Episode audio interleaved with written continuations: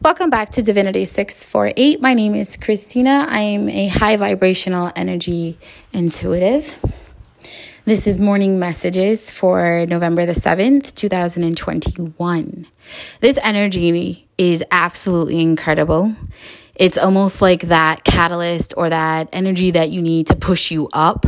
It's that energy that allows you to kind of, um, no longer enable, no longer entertain, no longer to continue um, the things that you've been getting nudged to discontinue in the first place, right? That inner conflict stuff should be coming to the bare minimum, right? Instead of it being all day, every day, inner conflict, inner conflict, it's just completely gone away, pretty much.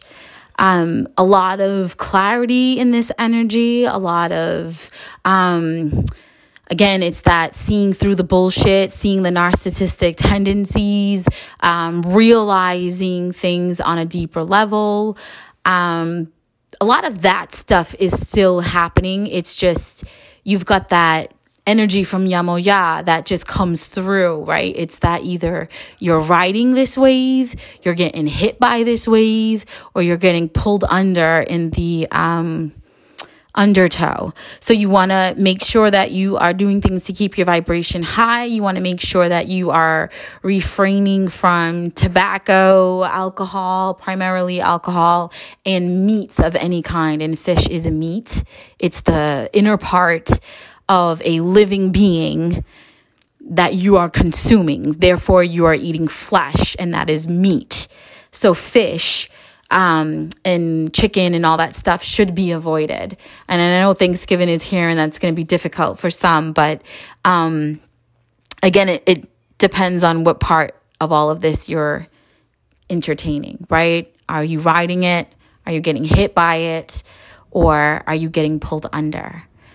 Um, the other part of the energy that I felt come through is um, no longer pretending, no longer, again, it's just like that no longer enabling energy um, that is consistent with everything else that's going through. And you should have, again, clarity. Your mind should not be so clouded. You should be able to still get the tasks that you need to get done, done.